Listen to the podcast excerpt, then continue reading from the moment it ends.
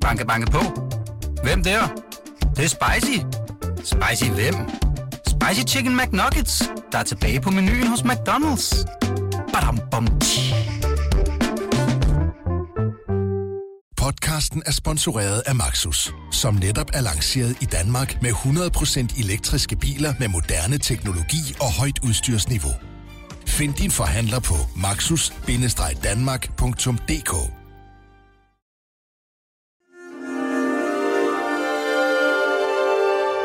Du lytter til Weekendavisen.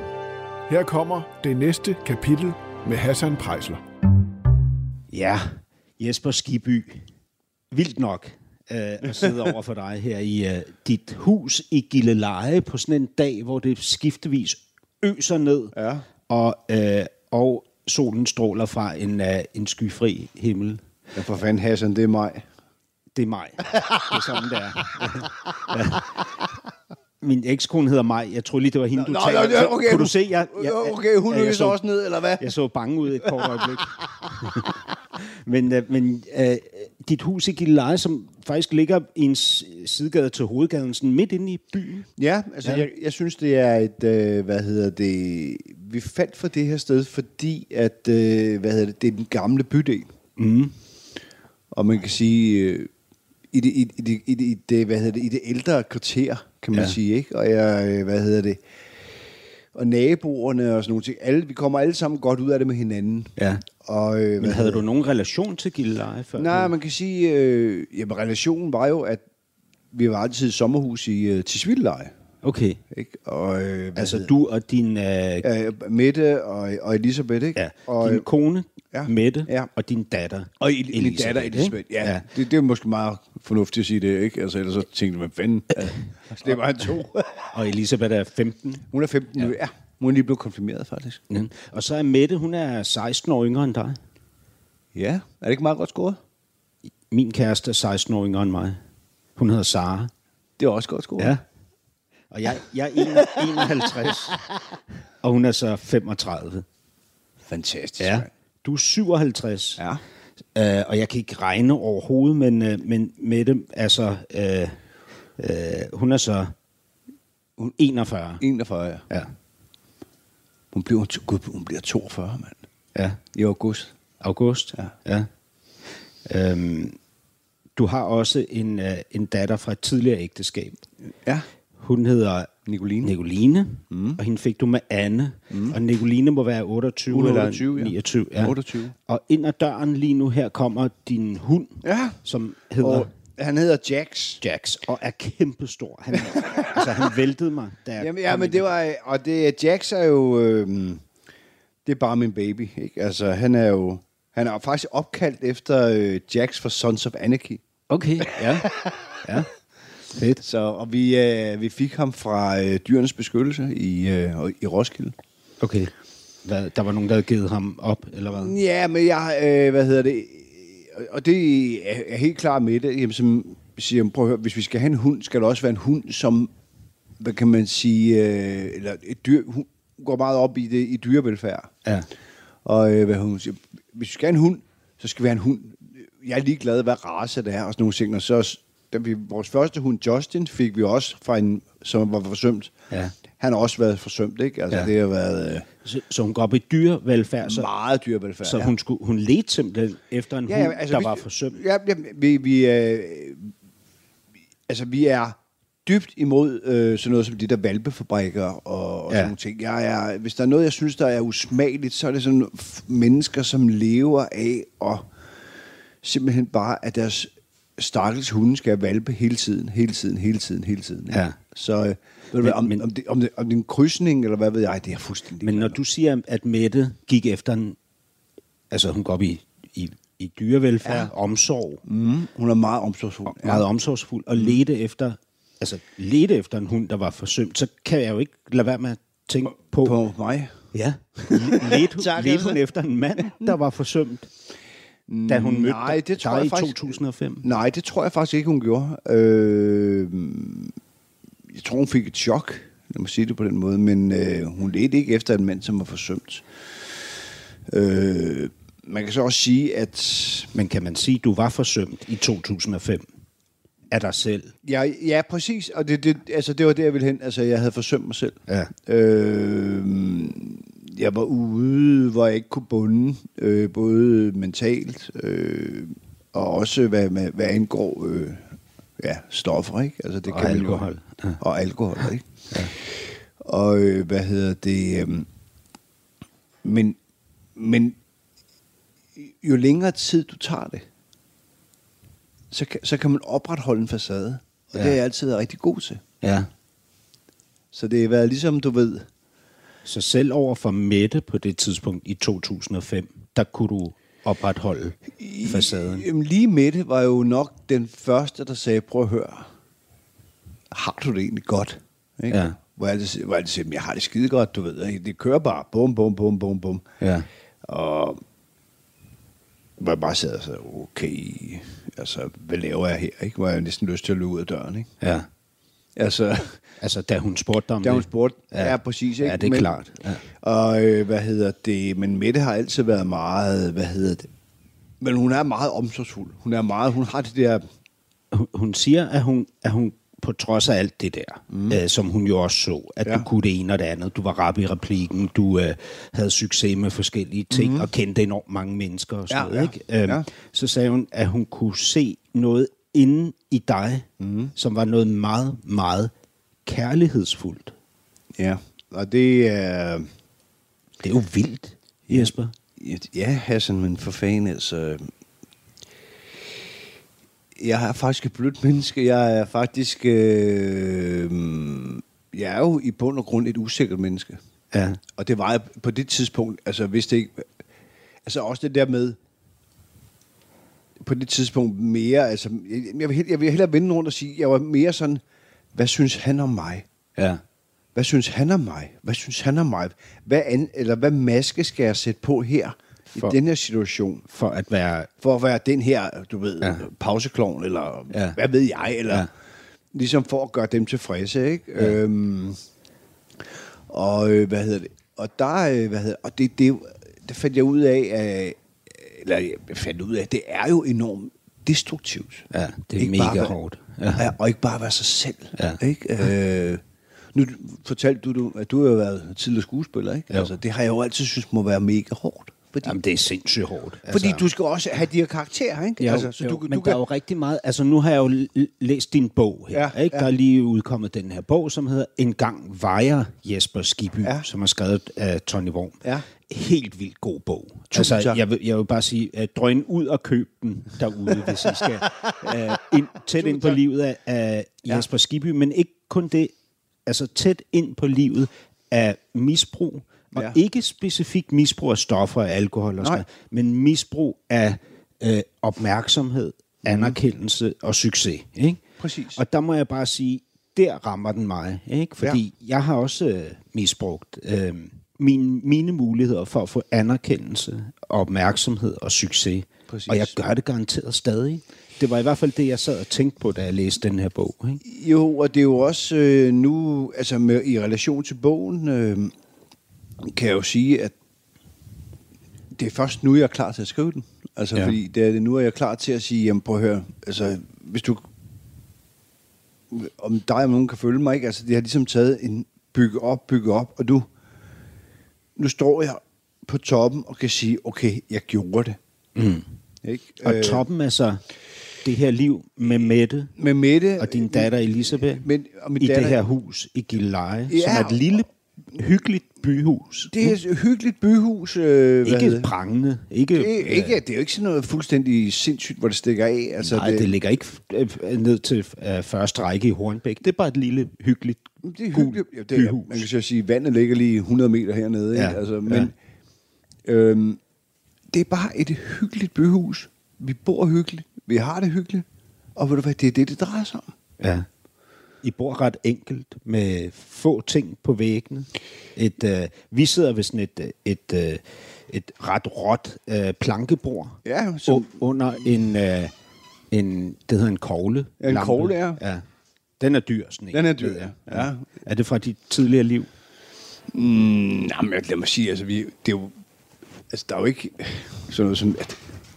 det er jo også det, altså, der er jo ikke sparet på noget overhovedet, vel? Altså, men Mette er god til at finde ting, hvor man kan sige, det er jo bare ikke, hvad kan man sige, det er ikke sådan noget ellipsebord. Jeg tror sgu egentlig, jeg tror, vi har haft et ellipsebord, for jeg synes, det var røvsygt. Altså, undskyld mig. Ikke? Ja. Altså, det har alle, ikke? Og det er hvidt, og... Det er røvsygt. Det er røvsygt, ikke? Ja. Og man sidder helvedes til altså, de der stole. De der syverstole. Ja, man sidder... Ja. Men vi sad dårligt. Hvorfor fanden kører vi ikke noget, der er fedt, og man sidder godt, og det er velure, og... Ja. Fede sofaer, alt det der, ikke? Det skal jeg have. Altså, jeg skal have den der, hvad skal man sige, luksus i livet, ikke? Stadigvæk. Ja. Og så skal du have noget mere i livet, gætter jeg på. Fordi der hænger op ad vinduet en collage, som er meget religiøs. Det er billeder af Jesusbarnet og Maria, Jomfru Maria og så videre.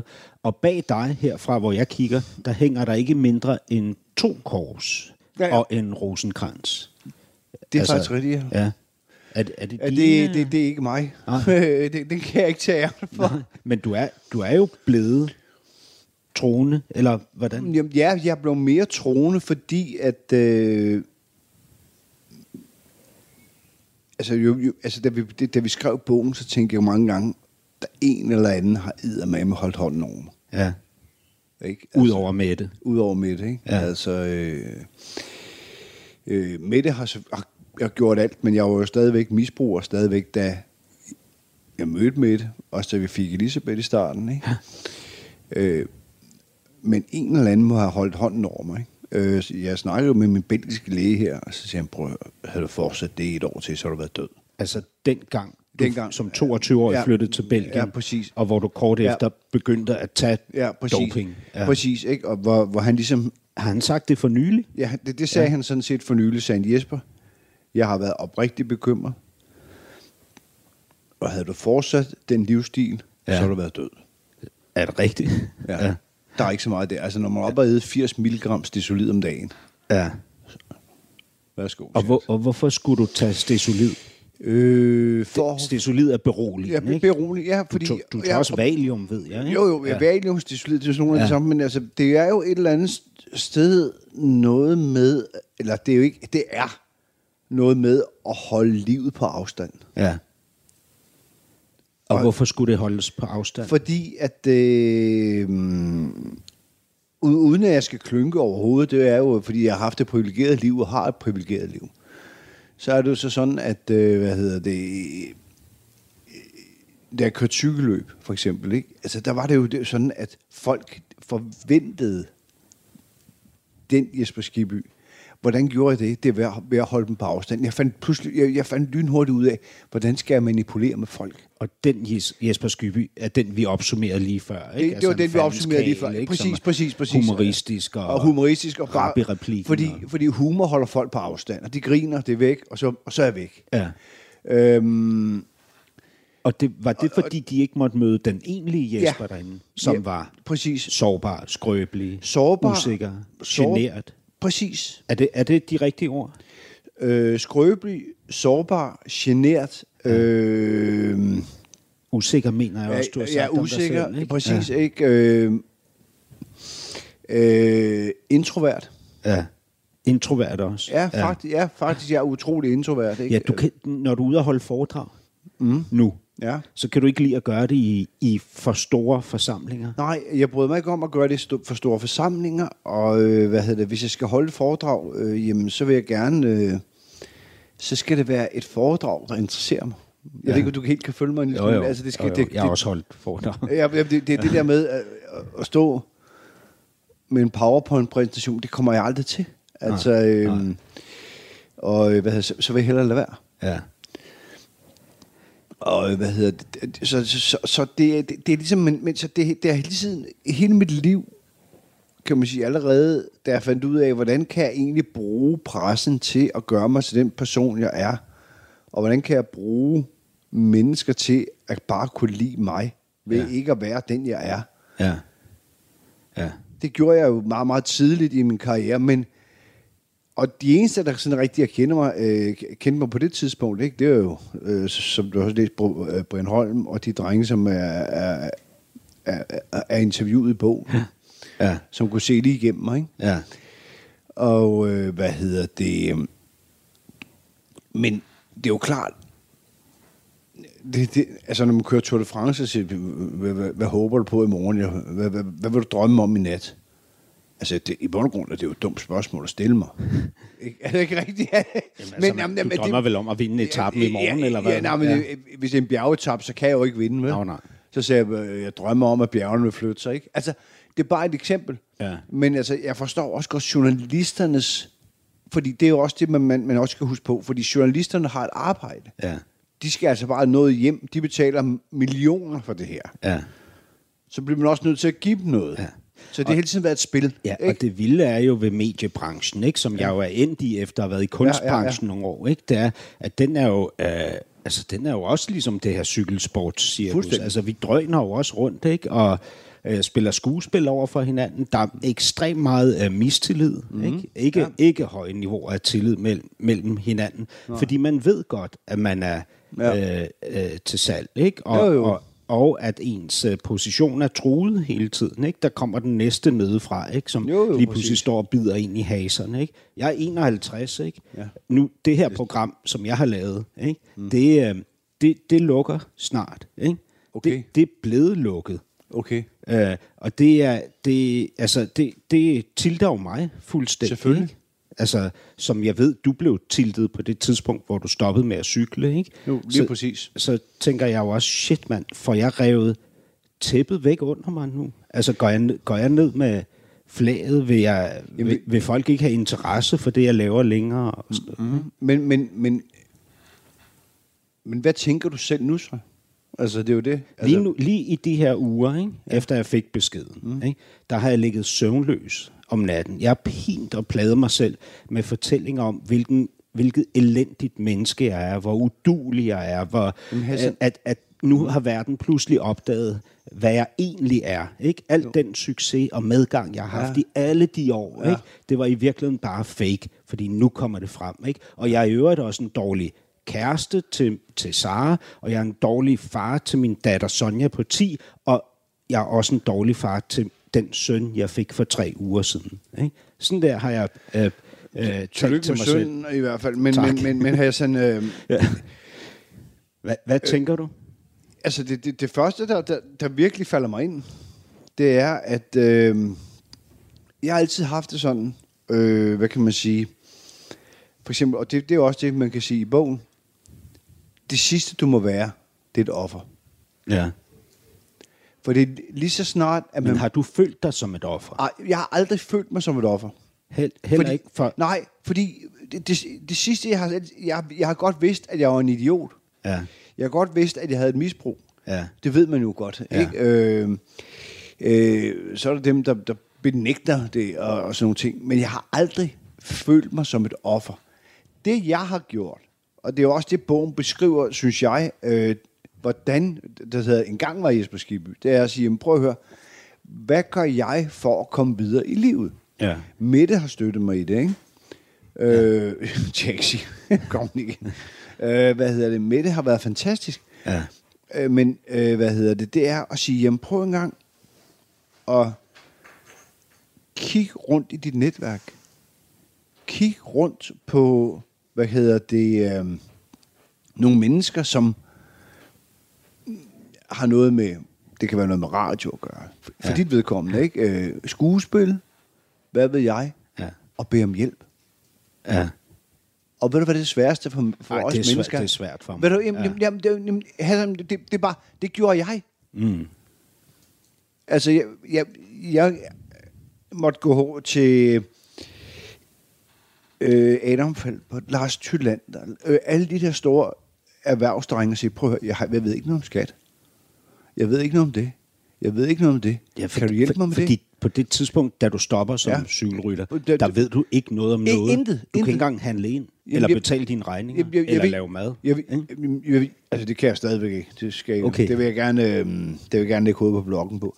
Men der, hvor du ligesom er, er fanget, det er jo, hvis du siger, jamen, jeg er for stolt til at bede om hjælp.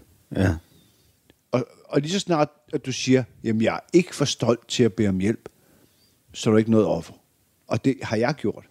Men må jeg spørge om noget? Mm. Det, altså, du stopper med at cykle, ikke? Mm. Og din, din karriere har jo været vild. Altså, ja. Du har jo kørt ekstremt mange løb. Det har været rimelig crazy, ikke? Gennemført rigtig mange Tour de France løb, bare, ikke? Ja. Giroen har du kørt, VM og så altså det hele, og vundet også rigtig flotte priser, ikke? Jo. Og du har været mega kendt, også fordi du har kunnet præsentere en personlighed, som har været charmerende, som folk har interesseret sig mega meget for, ikke? Jo, og som har, Og det har givet dig afsindig mange privilegier. Lige præcis. Også noget med, at du kunne gå ind i en butik og hive 10 skjorter ned fra starten. Og så gik Mette ned og betalte dem bagefter, fordi hun tænkte, det kan da ikke være rigtigt, han bare går ned til en eller anden italiensk butik og tage 10 skjorter, fordi... Men det sad bare heroppe i mit hoved, så jeg behøver da ikke betale. Da alt det der så bliver taget fra dig, ikke? Så bliver du ramt af en massiv nedtur. Ikke? Jo, men, og det, jeg synes, der er det sjove ved det her, det er jo, at... det sjove, det tragiske sådan set, det er jo, at man kan sige, at alle andre lande i hele Europa, de har jo et begreb for det. Ja. Og hvad er det? Det hedder det sorte hul. Ja. Det kan være... I Belgien hedder det svarte gat, det sorte hul. Ja. De ved, de kender nedturene. Ja. De er opmærksomme på, at sportsfolk godt kan have nedtur kvæg det og det og det og det og det. Ja. Og det samme har vi i Danmark. Ikke? Men vi har bare ikke noget begreb, fordi det er bare happy-go-lucky. Når så rører vi lige ham ned af pedestalen, men der kommer putter vi en ny. Da du ryger ned i dit sorte hul, ikke? Der begynder du så at reparere på smerten med piller. Med piller. Og alkohol. Ja. Og forsøger også ligesom at holde opmærksomheden omkring dig kørende. Ja, ikke? Hele tiden. Ved medvirke i Vild med Dans, for eksempel. Ja, og der, hvilket jeg, jeg vil ikke sige, at jeg fortryder noget af det, jeg har gjort, sådan noget som Vild med Dans, fordi altså, det er jo også, hvordan ting bliver præsenteret. Det kender du sgu også selv, altså... Hvordan bliver ting præsenteret? Bliver det præsenteret som et underholdningsprogram, eller bliver det præsenteret for eksempel som VM i latinamerikanske danse? Ja. Og du tænkte, det er et underholdningsprogram. Det er et underholdningsprogram, vi skal bare hygge os. Ja. Og sådan, men rigtig mange seere forventede faktisk, at det var et virkelig, at jeg virkelig kan danse en foxtrot, ikke? Men nu er jeg jo tonedøv, ikke? Ja. Altså, det vidste fandme jeg så. Men du nåede jo ret langt. Ja, men, på grund af din personlighed, til finalen faktisk. Ja, åbenbart. Og hvilket var rimelig sindssygt. Ja. Men igen i Danmark, jamen, men jeg var stadigvæk misbruger der, ikke? Altså ingen tvivl om det. Men igen i Danmark, jamen, så var der arbejdede jeg i FCK på det tidspunkt. Donø samlede dig ligesom op, Flemming Østergaard, og ansatte dig. Ja, præcis, og ansatte mig, og i bund og grund også hjalp mig gennem min misbrug, ikke? Altså... Ja. Fordi man kan sige, jeg har også været ekstremt uheldig med hensyn til misbrug. Ikke? Fordi jeg kan sige, da jeg var på vej ud af stedsolider, fik epileptisk anfald. Det ved Mette alt om. Og så, så kom jeg op til en læge og siger, prøv at du skal tage det her, der hedder fenemal. Og så siger han, så tager jeg det. Ja. Og så tænker jeg, hold kæft, hvad fanden sker der? Ikke? Altså, jeg kunne ikke gå lige, vel? Altså, jeg ved egentlig ikke, hvad det var. Okay, fedt nok, så hedder det. Indtil jeg ringede, nogle måneder efter til min anden læge der, som i Belgien, som jeg har et rigtig godt forhold til, der hed Joste Marsen her, og sagde, prøv Joste, det der fænomenal. Så sagde han, hvad fanden er det for noget, siger han ikke? Altså, det er jo det samme. Ja. Du får i bund og grund det samme. Altså stoffer, en gang til. Ja, præcis. Ja. Så det svarer i bund og grund til, altså jeg har jo også været ekstremt uheldig, det er jo svaret til, at der er en narkoman, som tager heroin, ikke, og stikker sig i armen, ikke? Han går op til lægen og siger, nu er jeg er på vej ud, yes, og jeg har lige et problem nu. Ja, men så skal du gå ned og tage noget rygeheroin, ikke? Ja. Altså, fordi, så der har jeg været uheldig, men det er bare ikke nogen undskyldning. Nej. Jeg kan ikke bruge noget af det her. Den der epilepsi, du har, ikke? Den får du jo et år efter, at du styrtede. Ja, hænger det sammen på den måde? Ja, altså, du styrter jo og får åben kraniebrud og bliver indlagt og ligger faktisk og tipper mellem liv og død. Præcis, ikke? Ja. Men epilepsien, kan man sige, starter jo med... Epilepsien bliver holdt i ave hele tiden af stedsolider. Okay. Altså holdt nede? Holdt nede, fordi jeg spiste slider, da jeg kørte. Ja. Fordi det er den samme gruppe som Fenomal jo. Okay. Stesolider og E på. Og Fenomal. Altså, prøv at, jeg har... Du tager det hele. Ja, altså... Det har været et stort budget, ikke? Eller hvad hedder det, selvbord, ikke? Drak du også alkohol, da du kørte? Nej, det gjorde jeg faktisk først ikke. Efter?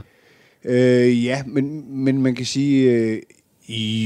det var først efter, hvor man kan sige, hvor jeg mister min identitet, hvor jeg virkelig siger, prøv at så kan livet skulle også være ligegyldigt. Ja. Og det er jo det, at vi alle sammen kan komme hen. Ja.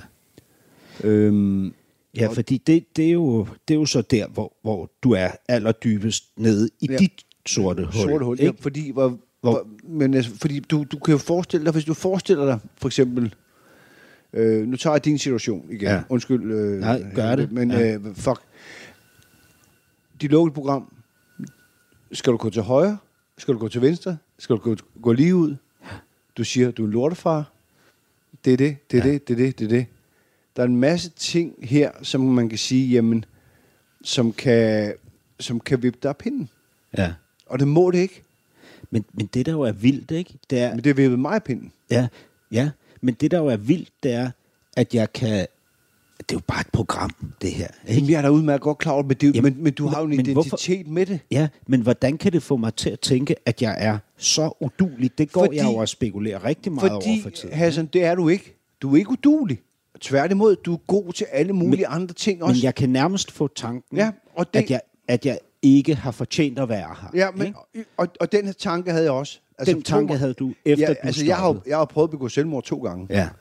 Og den tanke havde jeg da også. Og var det på baggrund af den tanke? Var det fordi præcis, du tænkte, lige jeg har præcis ikke fortjent den tanke, som du beskriver der. Ja. Lige præcis. Ja. Og det er også derfor, man kan sige, jamen prøv at høre en gang.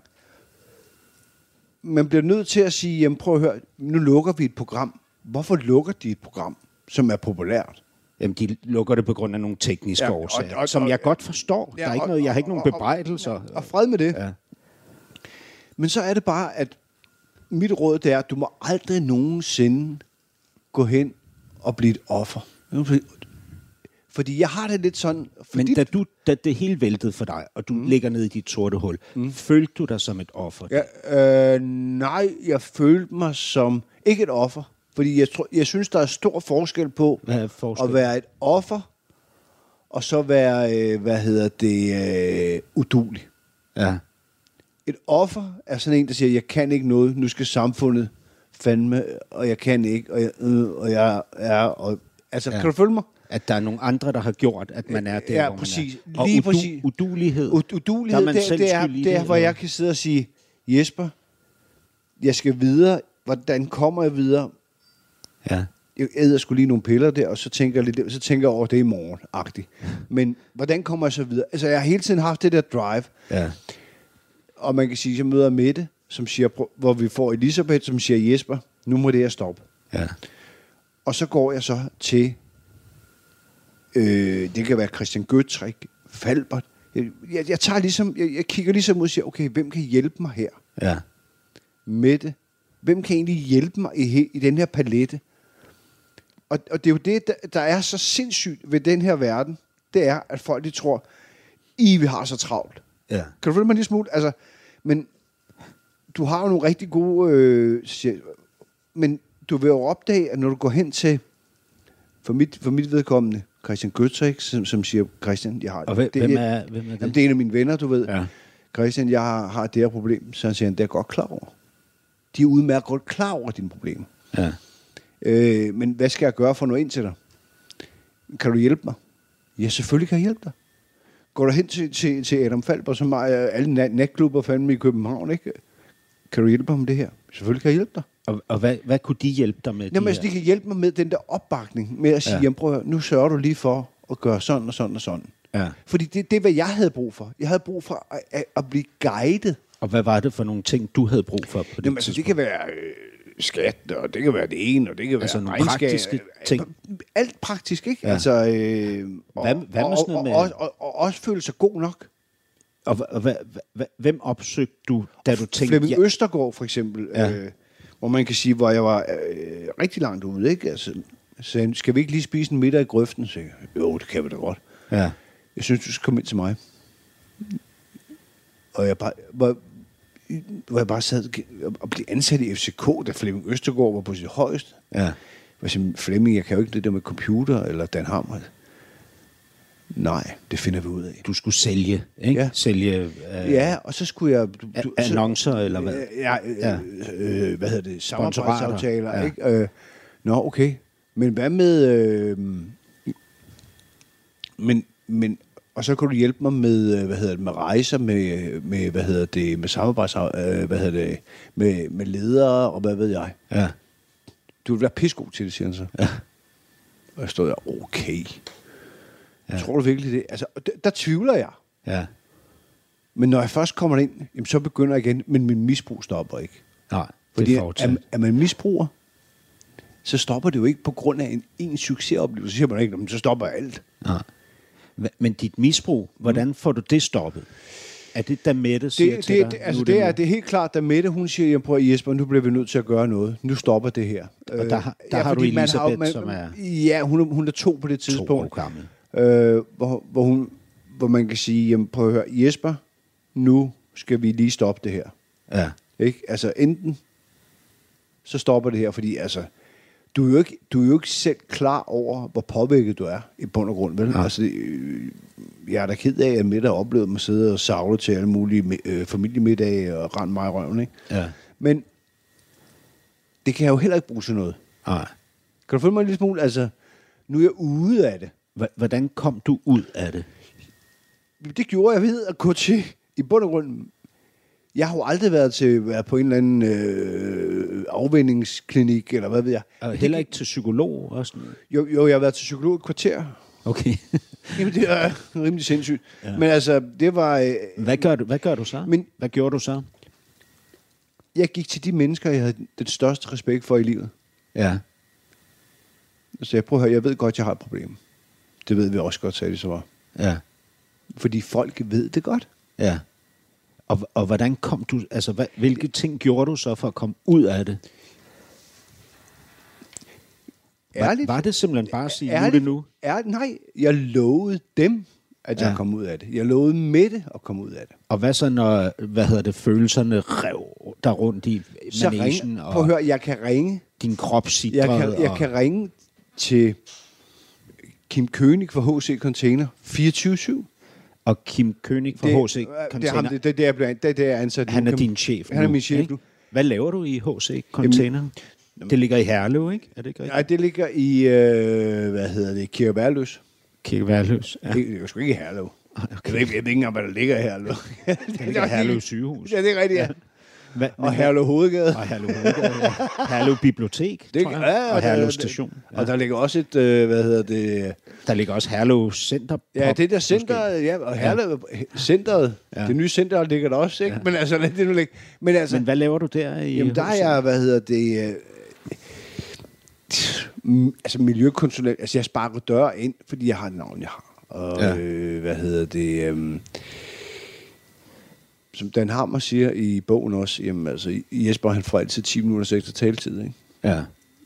Så når du kommer ud fra H.C. Container og skal skabe en forbindelse til... Men H.C. Container er en fantastisk virksomhed, fordi den er familieejet, og den er nede på jorden, og man kan snakke om tingene. Jeg kan køre hjem til Kim Kønig, og vi kan sidde og snakke om nogle ting, du ved, som, okay, så gør vi sådan og sådan og sådan, ikke? Ja. Og bare det betyder alt. Ja. Jeg kan ringe til Gødstrik 24/7, siger Christian, jeg har da helvede, hvad gør jeg her? Ja. Den ordner vi bare. Ja. Det skal jeg ikke spekulere på. Jeg kan ringe til... Det kan være Lars Tylander, ikke? Altså sige, Lars for helvede, altså... Hvad fanden, sådan og sådan og sådan. Ja. Ved du hvad, den fikser vi. Men det kræver bare, at man ikke er et offer, og det kræver det mod, at man bruger sine kontakter, Jeg hader ordet netværk. Og relationer. Jeg vil hellere kalde dem venner. Ja. Tommy Petersen, som er, som ejer Lyngby Boldklub og alt det der, som er med i Lyngby Boldklubs venner og alt det der. Altså det. Ja. Men hvorfor havde du ikke gjort det før, Jesper, når nu du ved, hvor vigtigt det er? Fordi jeg var fucking en primadonna. Fordi jeg var, jeg er Jesper Skibby. For stolt. Ja. Og ved du hvad? Jeg skal ikke have hjælp af nogen. Og det er jeg stadigvæk i nogen henseender. Er du det? Ja, prøv, vi er jo ikke perfekte mennesker. Nej. Det er vi jo ikke. Hvornår kan du mærke i dag, at du er for stolt til at bede om hjælp? Jamen altså, det kan være... det kan være i bund og grund, altså noget som, det kan godt være, det lyder fuldstændig latterligt det her, men altså det kan være for eksempel, hvis Mette, hun går, beder mig om at gå ned og købe ind, ikke? Ja. Det kan jeg da sagtens. Ja. Og jeg kommer jo altid hjem med det forkerte, ikke? Altså, hvis du skal købe en liter mælk, en pakke smør, en pakke oksekød. Jamen det er fordi Mette, hun går meget op i økologi, som sagt, og dyrevelfærd og sådan nogle ting. Ja. Så kommer jeg hjem med det forkerte mælk, ikke? Og jeg kommer hjem med det forkerte ost, og jeg kommer hjem med det forkerte. Og du vil ikke bede om hjælp derovre i... Nej. Det gør jeg kraftedeme ikke. Altså, hvis jeg skal i Brugsen, eller Irma, eller for den sags skyld, jeg handler meget i Rema 1000, for jeg synes, det er nogle fantastiske mennesker. Jeg nægter bare at spørge. Hvorfor er det nogle fantastiske mennesker i Rema 1000? Nej, men det er bare, fordi jeg har et godt forhold til dem, du ved. Sådan, dem, der arbejder der? Nej, jeg kender købmanden, du ved. Så står jeg og sluder lidt med købmanden. Men Føler du dig mere hjemme i Rema 1000 end i Irma? Jeg var inde i Irma her i Gilleleje. Det er altså en luksus-Irma. Ja, det er god. Ja, det er luksus-Irma, men altså, jeg føler mig faktisk mere hjemme i en Rema 1000. Altså, det er jo ligesom, hvad kan man sige... Altså, jeg føler mig også mere hjemme i at møde folk i øjenhøjde, for eksempel, ikke? Altså, ja. Det er jo vigtigt, det er vigtigt at møde folk i øjenhøjde. Ja. Altså, vi er ikke bedre end os. Altså, der er ikke nogen, der er bedre end andre. Kan du følge mig en lille smule, altså? Nu nævnte du selv, Jesper, dine 2 selvmordsforsøg, ikke? Ja. Det er jo i år 2001, ikke? Du stoppede i år 2000. I år 2000 bliver du så skilt. Du har på det tidspunkt din datter Nicoline, og du er stadig sammen med Anne. Nej, ikke på det tidspunkt. I 2001? Nej. Okay, I bliver officielt skilt i 2002, men man har så været fra hinanden. Ja, før. Okay. Så du mister alt, altså din karriere og dit ægteskab, og kontakten med din datter, og sidder så alene tilbage. Du flytter ind hos dine forældre en kort periode, det går så ikke. Nej, det gik ikke. Så flyttede jeg ind til min farmor. Hjem til din farmor? Ja. Jamen, jeg havde en lejlighed, men altså, min farmor var bare der, jeg hørte hjemme, følte jeg. Din højt elskede farmor? Ja, jeg elsker min farmor.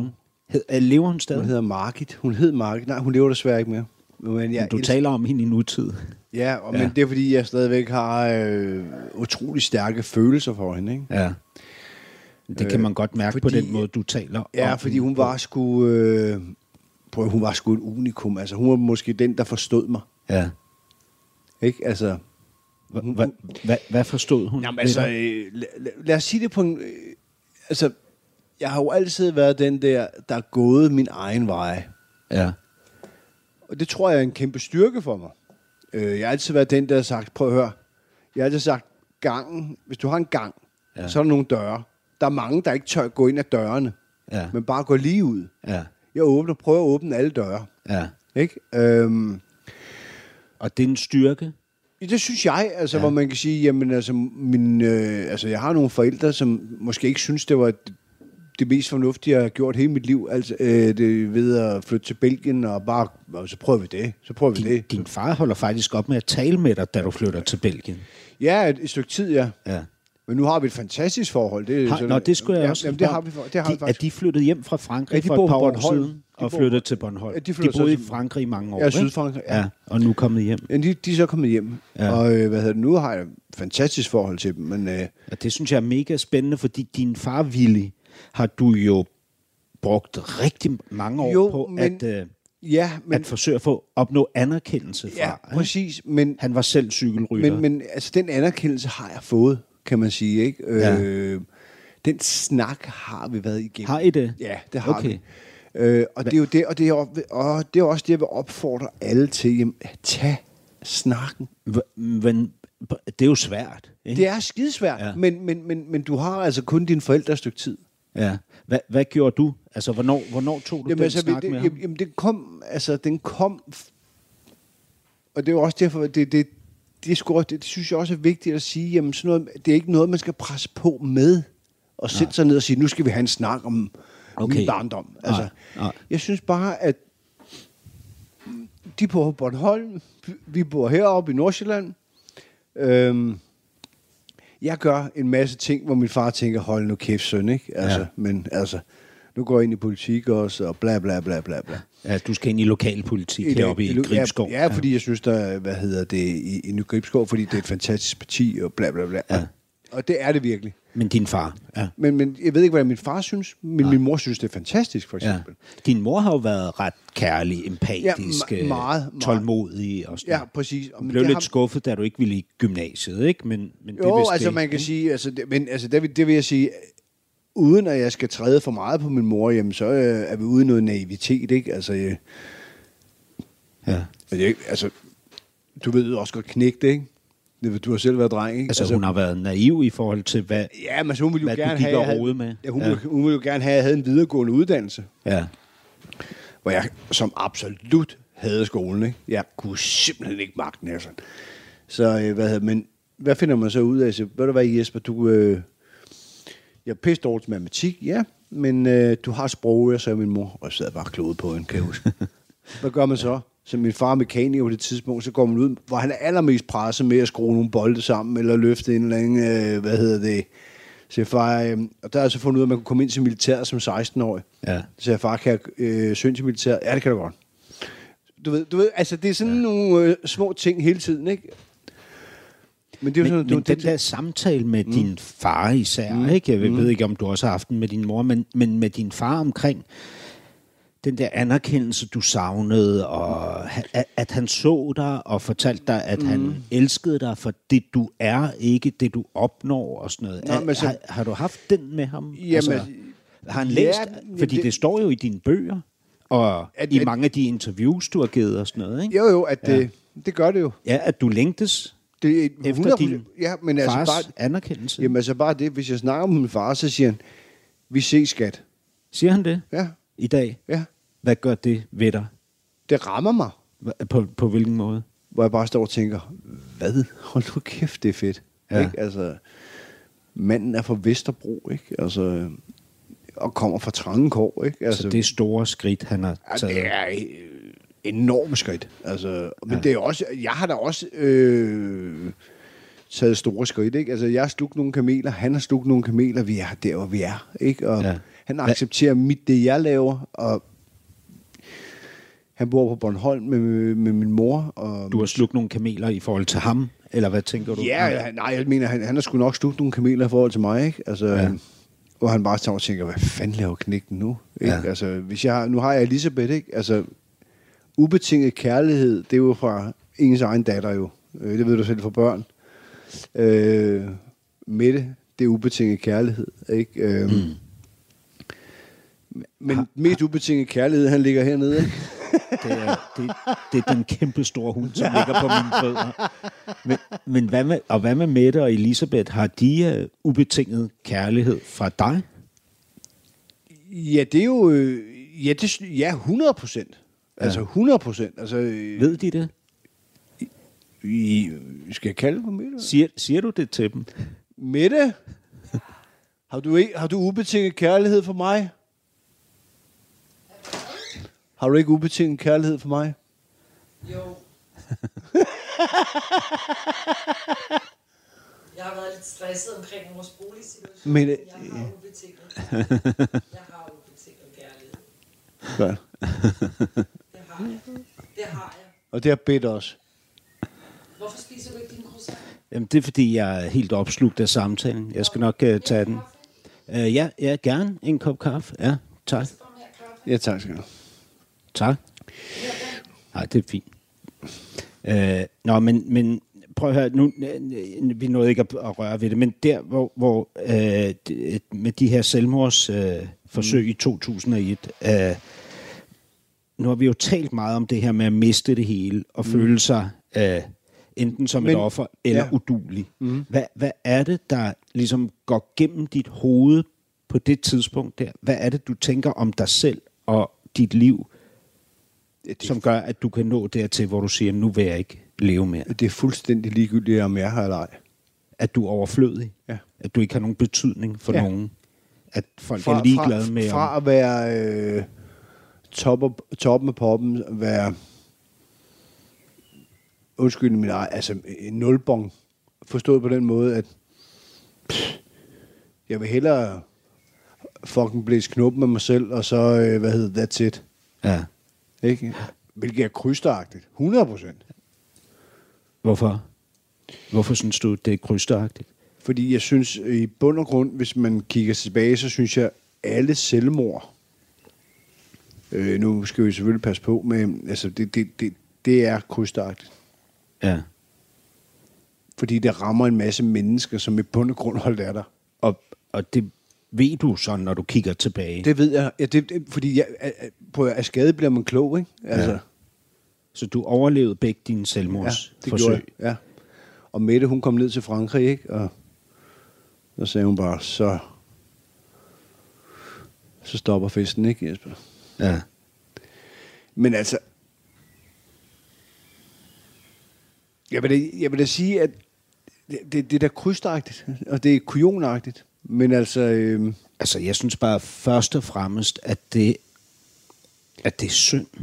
Altså, jamen, er det der også. Når vi taler om det nu her, ja. Og jeg kigger dig ind i øjnene og sådan noget, ikke? Ja. Du er jo altså exceptionelt god til at holde øjenkontakt. Jeg har jo læst, at du har sagt om dig selv, at du var elendig til det. Det synes jeg ikke er rigtigt. Nej, men jeg har lært det, og det kan jeg takke Mette for, altså, som har sagt, prøv at høre.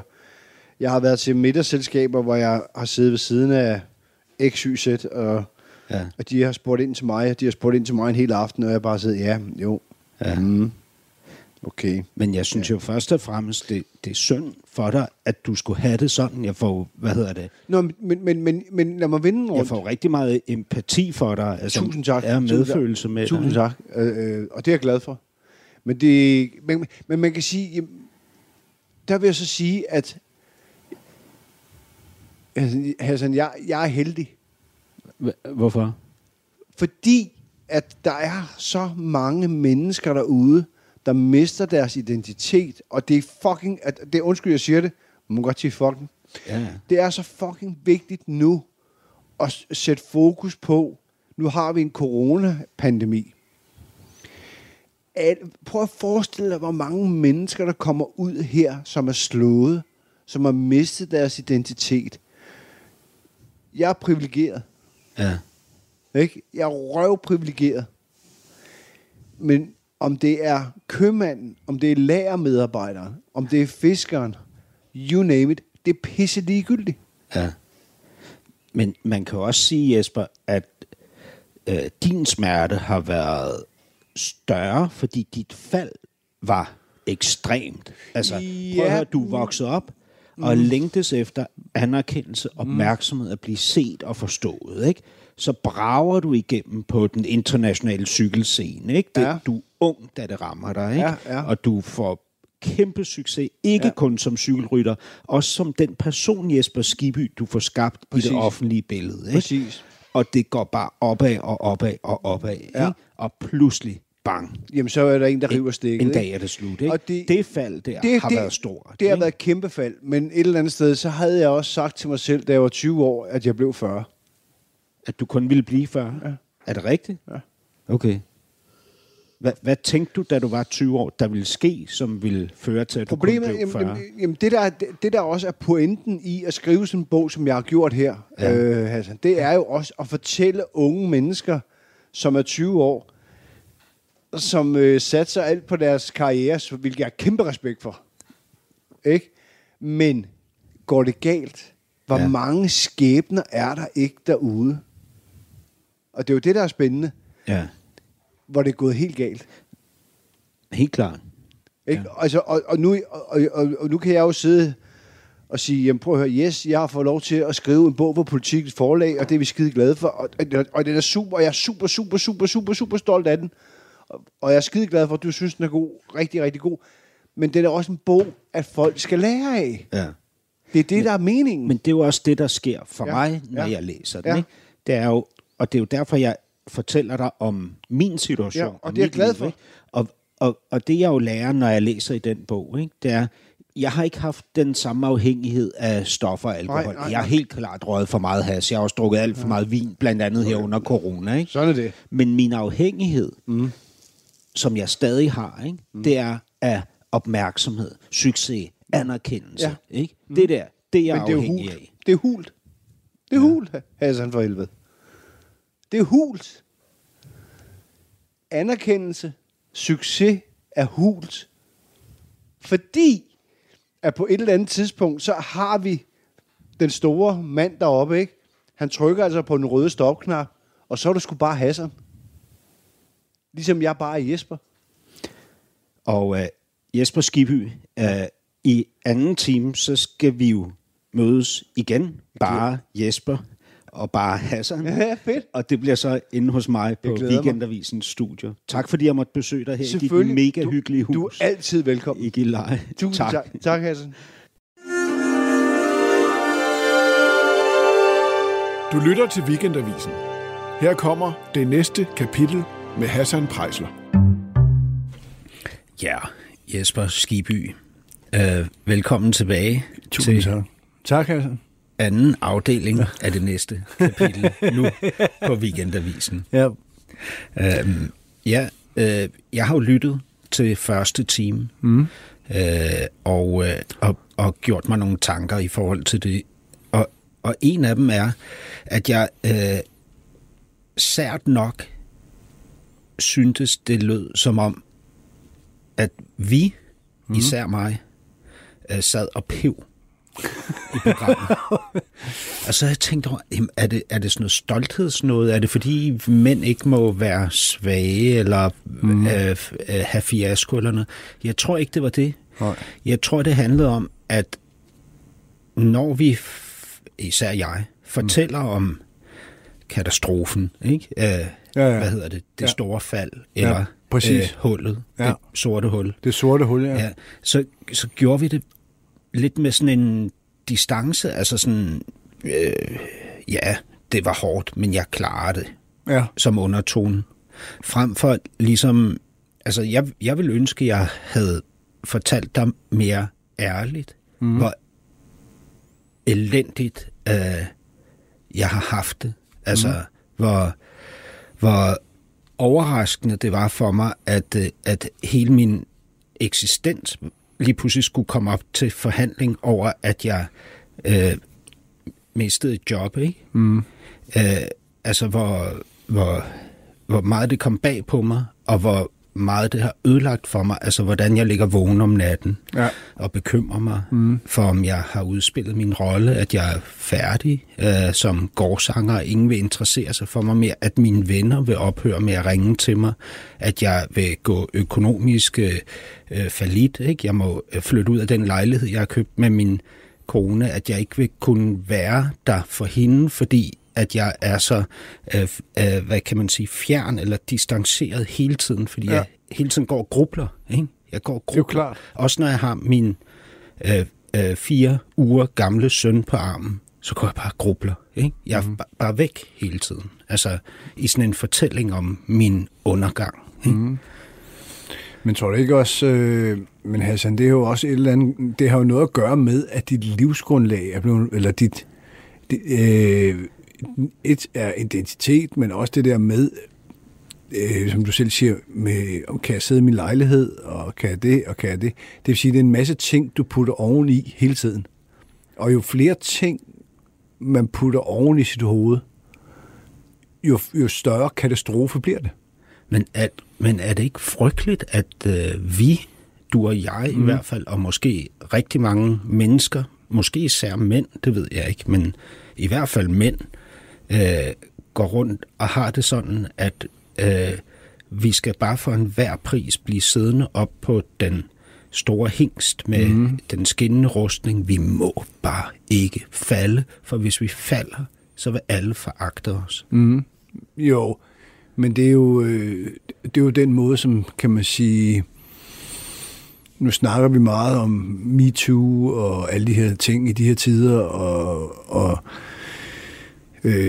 kvinder i bestyrelser, og kvinder som erhvervsledere, og alt det der, og det er jeg helt med på, men altså, det gængse er jo stadigvæk, altså det er jo i folks bevidsthed, så må man, så kan du sige, være uenig eller ej, det er jo, at det er manden. Du skal være en mand, og det skal være dig, der er den stærke, og du skal ligesom tage hånd om familien, og så, og du må ikke fejle. Og hvad sker der, hvis du fejler?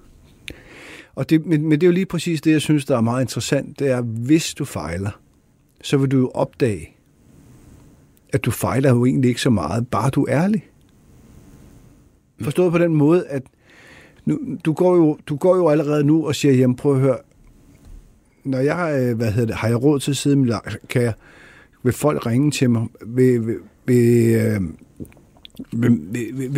jeg få andre jobs, vil jeg gøre det ene, vil jeg gøre det andet, vil jeg gøre det tredje, ikke? Men alle de der ting, det er jo, det vi er jo rigtig gode til, det er jo at spole problemerne op til, at det bliver hele, til, at det bliver overskueligt. Ja. Og og så vil du så opdage, når du kommer så ud på den anden side, når det her det ophører, jamen, det har jeg da været på at sige, prøv at høre en gang, der er muligheder i livet. Der er altid muligheder i livet. Hvorfor tror du, jeg kommer ud på den anden side? Hvorfor du kommer ud på den anden side? Fordi du er den, du er. For fanden, altså du skal jo ikke... Det, der er vigtigt for dig selv, det er at sige, prøv at høre, jeg er ikke, jeg skal ud på den anden side, jamen altså... Hvad kunne jeg egentlig godt tænke mig at lave? Altså, hvad har muligheder har jeg? Hvem kender jeg egentlig, som har et eller andet, du ved? Kan du følge mig en lille smule, hvor jeg måske kan passe ind, og så ikke være bange for at række hånden frem? Men der, hvor du ligesom ligger ned i dit sorte hul, ja. Lige før eller omkring dine 2 selvmordsforsøg, vidste du der, at du ville komme ud på den anden side? Nej. Nej, det gjorde jeg ikke. Og det var også helt overbevist om, at det var fordi, der er jo der, hvor man kan sige, at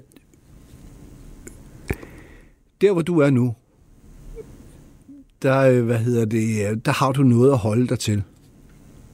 Kan du følge mig en lille smule? Altså, du har noget.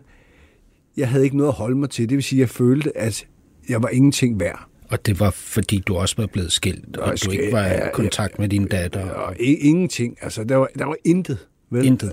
Nej. Jeg havde jo også den fejl, som du ikke har. Det er jo, at jeg troede jo stadigvæk, at jeg var uovervindelig på min et eller andet sted oppe i hovedet. Mm. Og jeg stadigvæk var et kæmpe brand og bla bla bla. Alt det der pisse, ikke, som man ikke kan bruge til en skid. Men troede du... vidste du det, eller troede du det? Jeg troede det. At du var alene? Jeg troede det. Jeg vidste det. Altså, jeg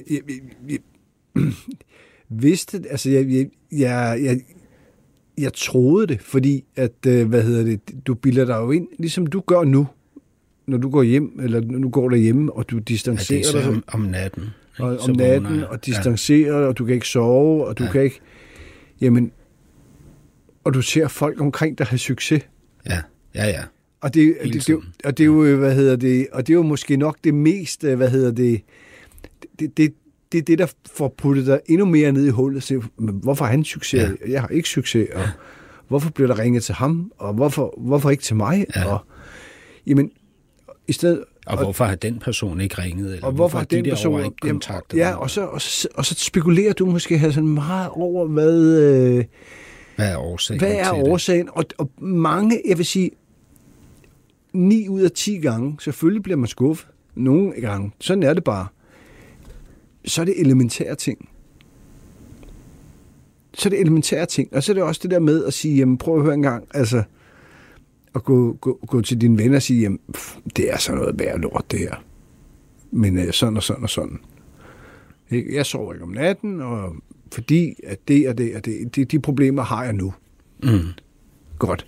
Så er det svært for en person, hvis du har en ven, som er rigtig god, så siger, han kan jo ikke tage alle problemerne fra dig. Mm. Men så er det ligesom, hvor jeg gjorde, og siger, jamen, prøv at høre, godt, så, som jeg sagde i første afsnit, delte dem ligesom ud på de venner, som jeg vidste kunne overskue. Det, der kan jeg sagtens overskue og hjælpe Jesper med, ikke? Det, der kan jeg også hjælpe Jesper med. Mm. En anden ven, du ved. Altså, hvor det hele tiden er...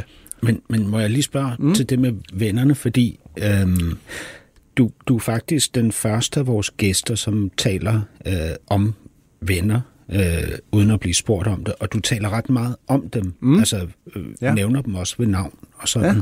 Er du særligt god til det med venner?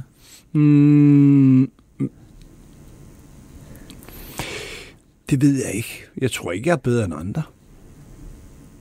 Jeg tror bare, at de venner, man har, som jeg også har nævnt ved navn, altså du behøver ikke at ringe hver uge, eller hver anden. Du ved bare, at de er der. Og det tror jeg også, at det har jeg jo altid haft, både med Brian og Lars Tjylland, og hvad fanden de hedder alle sammen, ikke? Men du får jo de her mennesker så til at hjælpe dig med nogle praktiske ting, ikke? Præcis, ja. Nogle hjælper dig med at få et job, nogle hjælper dig med at få fikset din skat. Ja, præcis. Og så videre, ikke? Mm-hmm.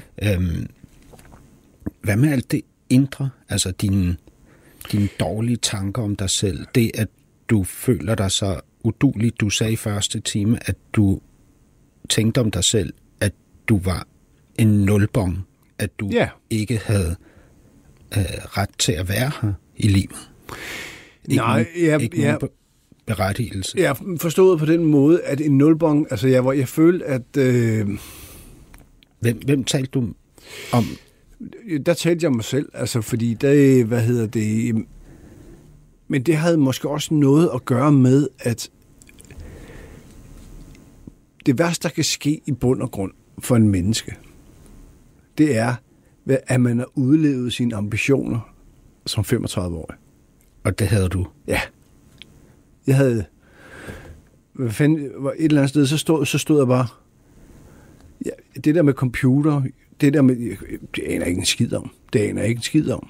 Altså, jeg vidste ikke noget om samfundet som sådan, vel? Jeg vidste ikke, hvordan det fungerede. Jeg vidste ikke, hvor jeg skulle betale en regning. Jeg vidste ikke, Du kunne ikke handle ind? Jeg kunne ikke handle ind. Det kan jeg stadigvæk ikke. Altså, jeg får stress af at handle ind. Altså, ikke? Hvor man siger, fuck, mand. Altså. Hvorfor kan du egentlig ikke handle ind? Det er fordi, at... Jamen, altså... Det lyder måske helt tosset, men altså, hvis de for eksempel flytter hundefodret eller over til en anden hylde, ikke? Så kan jeg gå rundt og blive snotforvirret over det. Og hvad sker der, når du bliver snotforvirret over det? Så tænker jeg, så får jeg sådan nogle myldertanker. Du ved, så, hvor hundefodret har jeg glemt andet? Hvad nu? Og skal jeg gå til højre? Hvad nu her? Og alle sådan nogle ting. I stedet for at bare, hallo, som jeg har lært nu. Nu ringer jeg Mette op, siger, Mette? Har I fjernet hundefodret? Ja, det har de, Jesper. Okay, hvor er det hundefodret? Hvor står du hen? Det er til højre. Okay. Og hvad er det mere, jeg skal købe? Fordi det har jeg allerede glemt. Ikke? Altså, nå ja, okay, fint nok. Så er jeg tilbage på banen igen. Kan du følge mig? Det er sådan, altså, det er... Men har du tænkt over, hvorfor du ligesom ikke kan fikse de der problemer for dig selv, når du står dernede i Rema 1000? Ja, når jeg står i Rema 1000, altså, det er... I bund og grund, så tror jeg godt, jeg kan. Men lige der er jeg måske meget, sådan lidt, for at være helt ærlig, lidt doven anlagt. Ikke? Altså, det... Jamen er det dovenske? Altså når jeg ser på det udefra, ikke? Og du beskriver de her forskellige ting, du har meget svært ved, ikke? Så tænker jeg, altså det er jo ikke... Det er jo ikke raketvidenskab, vel? Nej, og det virker lidt sært, at du ikke kan det, og det mener jeg ikke på nogen negativ måde. Nej, overhovedet. Det, sådan tager det heller ikke. Og jeg tænker, det kan ikke kun være dovenskab, fordi du er jo gået ned i Rema 1000, og du ville jo komme meget hurtigere hjem, hvis du bare fandt det der hundefoder, eller spurgte nogen. Ja, lige præcis. Ved du, hvor hundefoderet er? Ja, præcis. Men der har det sådan... Og det er jo der, hvor man kan sige, at... Hvor jeg altid har været... Hvor folk troede, at Jesper er den der udadvendte type, og alt det der... Altså, jeg har sådan lidt, allerede nu, lidt problemer med at gå hen og spørge en eller anden, en hjælper, for eksempel i Rema 1000, og sige, hvad har du mulighed for lige at fortælle mig? Det betragter som en nederlag. Altså, det er sådan... Er det sådan genertheden, usikkerheden? Ja, usikkerheden, genertheden, sådan... Okay, så må vedkommende tro, jeg er dum. Ikke? Altså, og det er der jo ikke nogen, der tror, jeg er, men altså, det er bare den der usikkerhed, der kommer over en. Ja, du nævnte den der usikkerhed, at det, da du var yngre, betød meget for dig, hvad han eller hun tænker om præcis, hele tiden. Præcis, men den, ja. Den bærer du altså med dig, usikkerheden. Ja, i nogle situationer. I Rema 1000. Jo, hvis jeg skal handle ind. Altså, fordi det er jo så bizart, fordi man kan sige, det er, jeg er i bund og grund fuldstændig ligeglad med, om 50% af Danmarks befolkning synes, jeg er en idiot, undskyld, jeg siger mit sprog, og 50% synes, jeg er meget flink. Eller 25 synes, jeg er meget flink, og 25% har ikke noget forhold til mig. Lad mig sige det på den måde. Men lige det der med at gå hen til en og sige, ved du hvad, hvor er de der hundefoder, fordi jeg skal skulle lige have... Og det skal være et specielt slags hundefoder, og det ene og det andet og sådan nogle ting. Det kan få min hjerne fuldstændig... kolder fuldstændig sammen, ikke? Altså. Og hvad ud over det med hundefodret og Rema 1000, altså at handle ind, hvad kan du ellers ikke finde ud af? Altså, jeg kan ikke sætte ting i system rigtigt, synes jeg. Jeg er jo ikke særlig... Hvad kunne det være, for eksempel? Nå, men altså, jeg er ikke altså, jeg er ikke særlig god til at planlægge. Nej. Det skal ikke være nogen hemmelighed. Kan du lave mad? Nej. Det kræver noget planlægning. Det kræver noget planlægning. Ellers så brænder det hele på. Og ja, men jeg kan ikke lave mad. Altså, overhovedet? Nej, altså Mette var bortrejst på et tidspunkt, og der kører vi totalt take-out. Ikke? Altså, sådan er det. Og, hvilken del af madlavningen kan du ikke? Jeg kan må jeg ærlig indrømme det hele? Jeg kan jo ikke koge. Jeg kan godt finde ud af at koge kartofler, ikke? Men altså, du kan godt koge kartofler. Ja, fordi så kan jeg huske, for dengang man gik til håndgerning, så startede man kniven ned, og så hvis kniven kom, altså, hvis det var blødt, så havde jeg sgu nok fået nok, ikke? Altså, ja. Det er, men altså... Men kan du stege spejlæg? Det kan jeg godt, ja. Så du kan noget. Vil du kunne lave en pizza? En pizza? Ja. Ej, det vil jeg sgu ikke. Altså, man kan jo købe sådan en færdig dej, og så lægge fyld ovenpå og putte det i ovnen. Det vidste jeg ikke engang, man kunne. Kan du stege en bøf, så den ikke er... Ja, altså, jeg kan godt stege en bøf, men altså, jeg mener bare, når jeg skal spise noget, så vil jeg også gerne have, det smager godt. Og ikke kun over for mig selv, men også over for min datter og Mette, ikke? Altså, ja. Men jeg har en masse ting at lære, hvad det angår. Hvad med at vaske tøj? Jeg aner ikke, hvordan den fungerer. Kan du betale regninger? Ja, det kan jeg godt. Det kan du godt? Det har jeg dog lært. Gør du det på computeren? Ja, nem idé. Altså, det kan jeg da godt finde ud af. Altså, men til en vaskemaskine, ved du hvad? Hvad med sådan noget med at skifte en pære, hvis den er gået? Eller, ja, det kan jeg godt. Eller en sikring, eller... En sikring, den her, så står jeg og kigger på de der sikringer og siger, hvad for en egentlig er gået? Kan du skifte olie på bilen? Nej, men, og det må man jo heller ikke mere, heldigvis.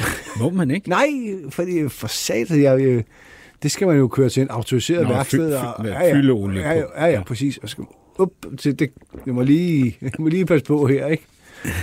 Men altså sådan som vaskemaskinen, altså det der med at vaske noget på... 30 grader eller et eller andet, det er en umulighed. Altså, jeg aner ikke, hvordan det fungerer. Hvordan får du så hverdagen til at fungere? Jamen, hverdagen får jeg til at fungere via, at jeg sætter ting ind i kalenderen hele tiden. Skriver det ind? Ja, skriver det ind i kalenderen og siger, prøv at høre, men altså, jeg er jo ikke, det er jo ikke fordi, at jeg er dum, eller hvad ved jeg, men altså, okay, tirsdag, der skal jeg det fra det tidspunkt til det der tidspunkt. Og så er det ligesom, du ved, men jeg har det måske også lidt... Men sådan noget med at få mad og komme ud af døren, have rent tøj på, alt sådan noget. Hvordan? Det sørger Mette for. Det sørger hun for? At jeg får rent, altså at mit tøj er rent. Jeg skal bare lægge det til vask, har jeg fået at vide. Nu ligger du tøjet til vask. Og hvordan har du det med ikke at kunne de ting, og at være så afhængig af Mette, som du er?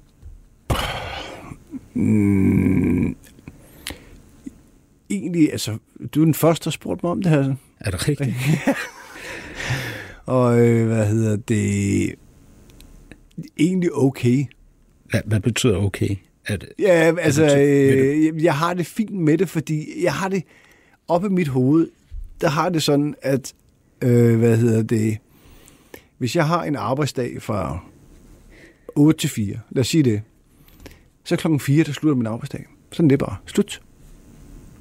Altså, bum, så skal jeg ikke tænke på mere oppe i mit hoved. Jeg skal ikke lige forbi Irma, eller Rema, eller whatever. Og hvad med afhængigheden af Mette? Nå, men, du er jo dybt afhængig af hende. Ja, det er jeg. Hvordan har du det med det? Er det rart? Er det trygt? Er det ubehageligt? Er det... Nå, men altså, jeg vil hellere sige det på den anden måde, fordi der hvor vi er jo, det er jo, at Mette går hjemme. Hun sørger for det praktiske derhjemme. Vi lever meget, som man gjorde i 50-60'erne, ikke? Og det er ligesom basis for, at jeg, det lyder meget egoistisk, men at vores familie eksisterer på en ordentlig måde. Kan hente Elisabeth i skole, køre hende tilbage, gå med min hund, med vores hund er det så. Det er jo ikke, hvis jeg siger min hund, er jo sindssygt. Elisabeth slår mig ihjel. Går med hunden. Hunden har det godt, ikke? Altså, så husker jeg, at det er mit at gå med ham om aftenen, før vi skal i seng. Og så husker jeg, at han skal lige have sin godbider, du ved, sin grisehaler, eller et eller andet, du ved, ikke? Men det lyder jo som om, at både du og Mette og Elisabeth og hunden, Jax, har det godt med... De her familiemønstre. Helt sikkert. Hvorfor så undskylde dem? Jamen det er jo det, jeg vil sige også. Jeg mener ikke, der er noget undskyld. Fordi det er sådan, det er sådan vi lever. Mm. Og så er jeg da helt på det rene med, at der er nogen, der lever på en helt anden måde. Og det har jeg også stor respekt for. Men jeg har det bare sådan, man må leve på den måde, som man har lyst til. Mm. Jeg har kæmpe respekt for dem, som suser du ud af karrierejob, og stadigvæk kan få det til, hele til at hænge sammen. Stor respekt. Men altså, jeg har det egentlig godt med, at kunne komme hjem, og så, så tager man en kop kaffe, og så spørger jeg Mette, hvad skal vi egentlig have at spise? Og det lyder meget mandsjuvenistisk. Jeg er godt klar over det. Altså, der er nogen, der kommer efter mig nu, men så må jeg leve med det. Men det er ligesom den måde, vi har valgt at leve på. Mm. Og det mener jeg ikke, det kan man ikke anfægte på nogen måde. Altså, det må vi jo om som familie. Jeg synes, det lyder som om, at I har det godt. Og når jeg ser Mette, som jeg jo så, da jeg var hjemme hos dig, så tænker jeg ikke, det her er en lille undertrykt husalf. Nej, det er det helt bestemt ikke. Hun... Som løber rundt for at fikse alting for dig. Det kan jeg godt love dig for. Det er hun ikke. Nej, og der får jeg nogle gange at vide, prøv lige at høre en gang. Sådan og sådan, det har jeg lavet i dag. Og hvor mange mennesker tror, jamen, altså hvis man er hjemmegående, så laver man åbenbart ikke noget. Men altså, det er der fundet ud af. Altså, jeg har også prøvet at være hjemmegående. Hold kæft, mand, det er hårdt. Det må da komme ud på arbejdsmarkedet igen. Jesper, den der usikkerhed, du taler om ofte, som du mærker i mange sammenhænge, for eksempel når du er nede i Rema 1000. Mm. Hvor kommer den fra? Hvornår kan du huske, at du oplever den første gang? Det har jeg jo oplevet, kan man sige, da jeg var dreng. Ikke? Altså, som barn? Barn. Altså usikkerhed på alle parametre. Ikke? Hvad tror du, det handlede om? Nå, men jeg tror, altså hvis jeg skal være helt ærlig, jamen... Jeg tror, nu er jeg jo en ældre herre, ikke? Der har jeg da, altså jeg har altid løbet rundt på væggen, ikke? Og har rappen af ADHD, vil jeg tro. Altså hvis man fik en diagnose dengang, det hed bare ikke dengang, vel? Det hed bare manden og krudt i røven. Så du var hyperaktiv? Jeg var meget aktiv. Hvor du voksede op henne? Jeg er født i Silkeborg, døbt på Vesterbro, Albertslund. Og så de sidste år var jeg så i Solrød Strand, ikke? Mm. Så, hvad hedder det, der... havde dine forældre svært ved, at de havde jo ikke nogen mulighed for ligesom at finde og det er jo det, at jeg har jo altid gået min egen veje, kan man sige, ikke? Hvad med over i skolen? Hvordan var det? Det var jo helt umuligt. Helt umuligt? Fuldstændig. Altså, var du udenfor? Nej, tværtimod. Altså, jeg var ligesom den, der førte an. Altså, det gjorde jeg jo, og det fortryder jeg selvfølgelig også med ballade, og det ene og det andet, og det tredje og det fjerde. Men det var måske for ligesom at kanalisere den der usikkerhed væk. Så du ødelagde undervisningen? Ja, i bund og grund, ja. Jeg var et larmende element. Og hævde de andre med? Ja, ja, og så, sørge for at... Det har jo altid været meget, så hammer, ikke? Og... Mobbede du? Ja, det gjorde jeg. Det gjorde jeg også. Gjorde du det? Ja, jeg var en mobber. Og det er noget, man fortryder den dag i dag. Er du sindssyg? Ja, det gør jeg også. Virkelig. Jeg kan simpelthen huske situationer, hvor jeg får nogen til at tæske Kim. Eller hvad hedder det? Står og råber Kamal ind i hovedet. Ja. Sådan nogle ting. Ja, præcis. Hvorfor mobbede du? Men hvorfor mobber folk? Det er jo det, der er så sjovt. Jeg mobbede, fordi jeg lå op og skreg af frygt om natten. Ja. Og jeg ville bare ikke være bange om dagen, også for enhver pris. Nej. Og det gik så desværre ud over nogle andre mennesker. Ja, og det er jo, det tror jeg faktisk er måske... Det er jo også en usikkerhed, du har, Hassan, ikke? Og det er jo også en usikkerhed, jeg har. Hvorfor mobbede du? Jamen, på grund af, at jeg var måske ikke særlig, hvad kan man sige, skolen interesserede mig ikke. Ikke fordi jeg er dum eller noget sådan, den interesserede mig bare overhovedet ikke. Gjorde det dig usikker, at den ikke interesserede dig? Ja, 100%. Og hvad gør man så, når man er usikker? Så gør det, at man... Men man prøver nogle ting, så prøver man ting af. Ja. Og de ting, der virker, dem går du bare på. Det ved, er det med at mobbe andre mennesker, hvilket er det mest krysteragtige ting, der findes. Men folk bliver bange for en, ikke? Og så får man respekt. Og... Ja, og så, men, du ved, så får man noget selvtillid af den vej. Mm. Nu har du sagde det lige igen. Ikke fordi jeg er dum, sagde du. Ja, det har du sagt 3 gange. Ja, det ved jeg. Men det er jo fordi, at... Jeg tænker ikke, du er dum, skal du lige vide. Tværtimod. Tak skal jeg, fordi det er, men du ved jo også godt mange gange... Men er det noget, du har følt, at du var dum? Eller at andre tænker om dig? Nej, men jeg tror, at jeg måske... Og det er ubevidst, at jeg selv altid har følt, for eksempel, at jeg har problemer med matematik, eller hvad ved jeg, må jeg være dum. Ikke? Altså, det er sådan, altså, hvis de kan finde ud af det, jeg kan ikke finde ud af det, at jeg er dum. Ja. Men nej, jeg er bestemt ikke dum. Jeg er udmærket godt klar over det. Tværtimod, jeg er måske... Er du klog? Ja, det tror jeg faktisk, jeg er. Hvad vil du sige, det er ved dig, der gør dig klog? I dine egne øjne? Det, der gør mig klog, det er at... Hvis vi tager bogen, for eksempel. Jeg synes for eksempel, det er klogt at skrive en bog, som er hudløst ærlig. Mm. Det er klogt at tage en beslutning og sige, nu laver jeg en bog, men så laver jeg den sidste bog, og så kører vi den bare. Der skal skrælles alt af. Mm. Det er klogt. Hvorfor det er klogt? Fordi så giver du alt af dig selv. Og så er der ikke noget bullshit. Mm. Det er klogt gjort. I stedet for, at vi om 2 år finder ud af, hvad skete der lige der? Det var da vist løgn. Forstår man? Kan du få, eller journalister finder ud af det? Whatever. Nå, okay, så foregriber man ligesom... Jamen altså, du kan være ærlig. Det er jo klogt at være ærlig. Ja. Det er klogt at være kærlig. Og det mener jeg også, jeg er. Ja. Det er klogt at være empatisk. Det mener jeg også, jeg er. Og det er klogt, og det er også klogt at have skabt sig et liv med en familie, det er også klogt, som er tilfredse og glade. Selvfølgelig, men igen... Det er måske i virkeligheden det klogeste, man kan gøre. Ja, præcis, men... Men vil du vide, hvorfor jeg synes, du er klog? Nej, det vil jeg, eller ja, det vil jeg gerne. Altså. Det er fordi, jeg synes, du har stor menneskelig indsigt. Nå, tusind tak. Og det, jeg siger det jo ud fra den korte tid, ja, jeg har kendt dig, men jeg synes, at du ser ting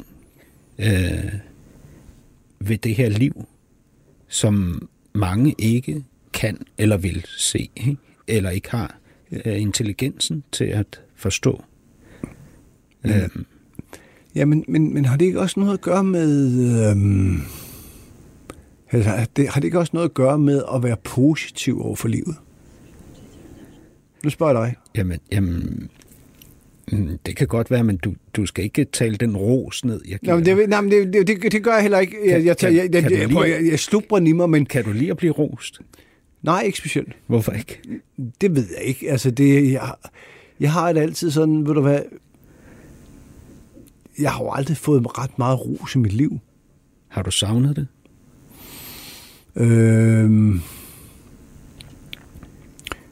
Ja, men nej, jeg vil egentlig ikke sige ros. Jeg har ikke savnet ros. Jeg har savnet anerkendelse. Hvad er forskellen på ros og anerkendelse? Ros, det er sådan noget, hvis man har slået græsplænen, eller et eller andet, du ved, ikke? Det er ros. Ja. Det er i min verden. Anerkendelse, det er sådan... Det æder med godt, Jesper. Altså ligesom det, du sagde til mig. Det er i bund og grund anerkendelse, og det, jeg slubrer det i mig. Men kunne man sige, at ros kunne forbinde sig meget til det, man er, og anerkendelse kunne forbinde sig meget til det, man gør? Til præstationerne, for eksempel. Du har fået masser af anerkendelse på den måde, ikke? Altså folk har jo klappet og hudet og... beundrede dig. Ja, lige præcis, men hvem er det egentlig, man kan søge anerkendelse fra? Ja. Ikke? Altså, det er jo, du... Hvem er det, du søger anerkendelse fra egentlig? Egentlig ikke, altså... Hvem er det? Hvis jeg... Den, jeg søger anerkendelse fra nu, er jo Mette og Elisabeth. Og hvad hedder det? Og det er jo dertil, jeg er kommet.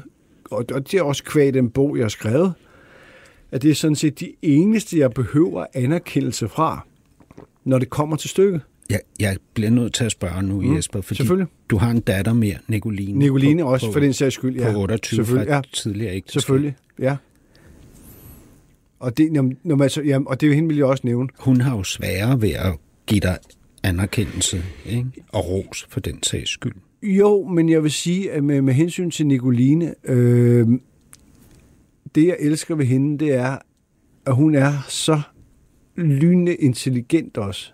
Ja. Og hun har også brug for anerkendelse.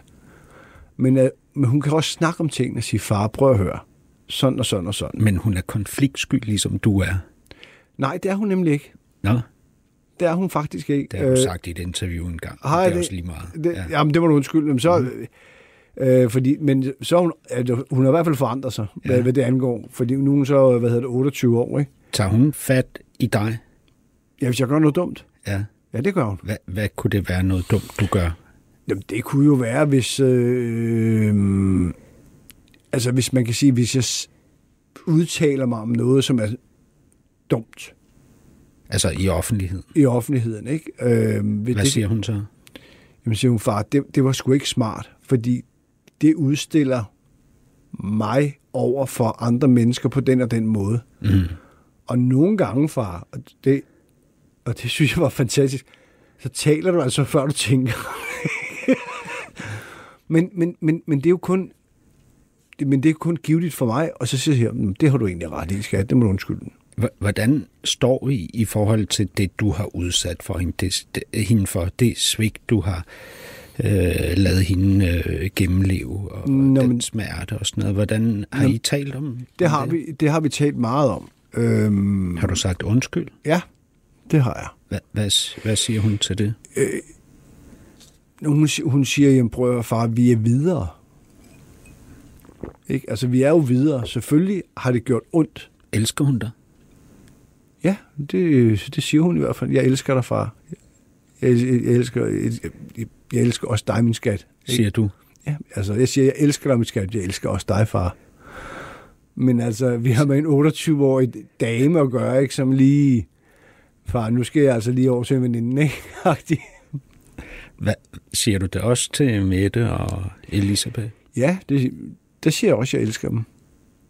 Men ikke ofte nok. Altså jo, til Elisabeth siger jeg det ofte nok, men måske nok ikke til Mette. Det skal ikke være nogen hende. Du siger det ikke nok til hende? Nej, ikke nok til hende. Og, hvor ofte siger du det til hende? Jeg elsker hende. Det er bare ikke nok. Det er bare... Uanset hvor meget du siger det, er det så ikke nok? Nej, fordi man skal også passe på med at bruge ordet, jeg elsker dig, for tit. Fordi så bliver det bare en frase. Du skal jo mene det 100%. Altså, du nytter jo heller ikke noget. Men Jesper, Mette har jo ret. Der er jo så meget kærlighed i dig. Ja, men... Altså, du vil jo virkelig gerne elske. Jeg vil gerne elske, så alle... elske. Du vil virkelig gerne elske. Jeg vil gerne elske. Ja, det kan man mærke på dig. Nå, tusind sammen. Og det, men Hassan, det er jo... Det vil vi jo... Det tror jeg i bund og grund, vi gerne vil alle sammen. Ja, men der er mange af os, der har langt ned til det, eller ind til det, ikke? For dig ligger det jo lige under overfladen. Det bobler over som en vulkan hele tiden, kan man mærke. Jo, men der tror jeg bare, at det at være sig selv, det at kunne hvile i sig selv, det der med ikke at være, kan man sige, bange for fremtiden, eller se lyst på livet, for at være helt ærlig. Men prøv at være sig selv, at hvile i sig selv, og se lyst på fremtiden, ikke? Ja. Det er jo det, alle mennesker vil. Men det er jo også det sværeste af alt. Men Hassan, hvad får man ud af ikke at se lyst på fremtiden? Det der med at se... Nu er det ikke, fordi jeg skal kaste bolden tilbage til dig. Det må du gerne. Men man kan sige, det der med, at man ligesom tænker, fuck mand, og du ligger vågen, men... Og når, så går der en måned, så går der 2, og så kommer du ud på den... Eller så stopper whatever det er. Ja. Og så kommer der... Det er jo den der, som... Jeg tror, vi snakkede om det sidste gang. Den der... Gang med døre. Ja. Der åbner sig altid døre. Ja. Men du skal bare kunne gå ind i dem og sige, nå. Ja. Det er jo, nogle gange laver du noget lort. Så går du ind ad en anden dør. Nogle gange er det... Hov, det var da egentlig meget godt. Ja. Altså... Men når du får det til at lyde så let, Jesper, så sidder jeg jo her og tænker, hvorfor kan jeg ikke finde ud af det? Jamen, Hassan, det kan du også godt. Det kan du også godt. Altså, nu er vi her i studiet hos Berlingske Medier. Jamen, altså... Gå ned til sporten og sige, ved du hvad, kan jeg få lov til at tække næste håndboldkamp, eller et eller andet, altså, du ved. Altså den næste håndboldkamp? Jamen altså, gør et eller være med. Eller, jeg hader håndbold. Jamen det gør jeg sådan set også. Jeg ser ikke håndbold. Jeg hader det ikke, men jeg kan ikke finde ud af... Håndbold er der virkelig åndssvagt. Det er da virkelig åndssvagt. Nå, men altså... Nu er det, fordi fodboldsæsonen lige var overstået, så jeg håndbold. Jeg kan bedre lide fodbold, trods alt. Ja. Nå, jamen, altså, nu siger jeg bare noget. Jamen, altså, hvad muligheder har du her? Ja, jamen altså, det vil jeg gerne tale med dig om, men jeg skal lige omkring noget. Din hund, Jax, er opkaldt efter Jax fra serien Sons of Anarchy. Ja. Der er jo noget med ham Jax i serien. Han er gangster. Ja. Men har faktisk ikke lyst til at være det. Han er lidt ligesom Michael Corleone fra Godfather. Ja. Altså, han prøver at trække sig ud af det kriminelle. Ja. Og samtidig så har han en forpligtelse til at videreføre imperiet. Ikke? Ja. Og han bliver ved med at blive trukket ind i balladen gang på gang. Ja. Ikke? Mm. Jeg synes bare, det er en fed serie. Undskyld, men altså, der ligger ikke... Fordi det ender med... Han begår selvmord. Ja, han begår selvmord. Ja. Og det var faktisk... Og derfor så får han aldrig set, at han rent faktisk lykkes med sit projekt. Ja. At gøre sit imperie og dermed verden til et bedre sted. Det får han aldrig at se. Præcis. Men altså, jeg vil sige, at... at Jax og Jax, det har noget at gøre med, at han er jo, vi fik ham hos, Dyrenes Beskyttelse, tror jeg også, jeg sagde sidste gang.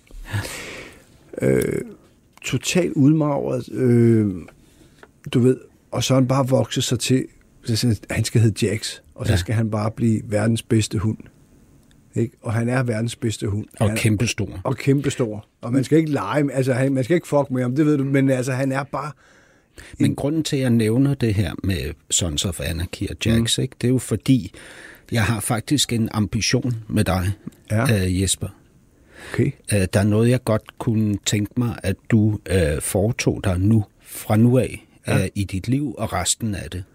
Og det er, at du løfter ansvaret for at redde ikke hundene fra internatet, nej, men sådan nogen som mig.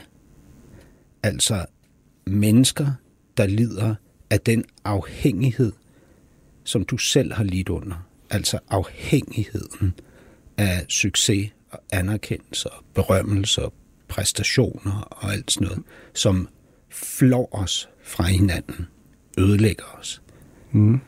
At du i Danmark får etableret ikke sådan en forening eller noget, men en exit-telefon, man kan ringe til Jesper Skibby, når man står her, hvor jeg står, og hvor rigtig mange mennesker har stået og kommer til at stå, ikke? Der, hvor man pludselig opdager, at man er narkoman i det her liv, og man har tilladt sig at bruge årtier på at være tiltrukket af det forkerte, altså af rus, ikke ros, men rusen, ikke? Det narkotiske,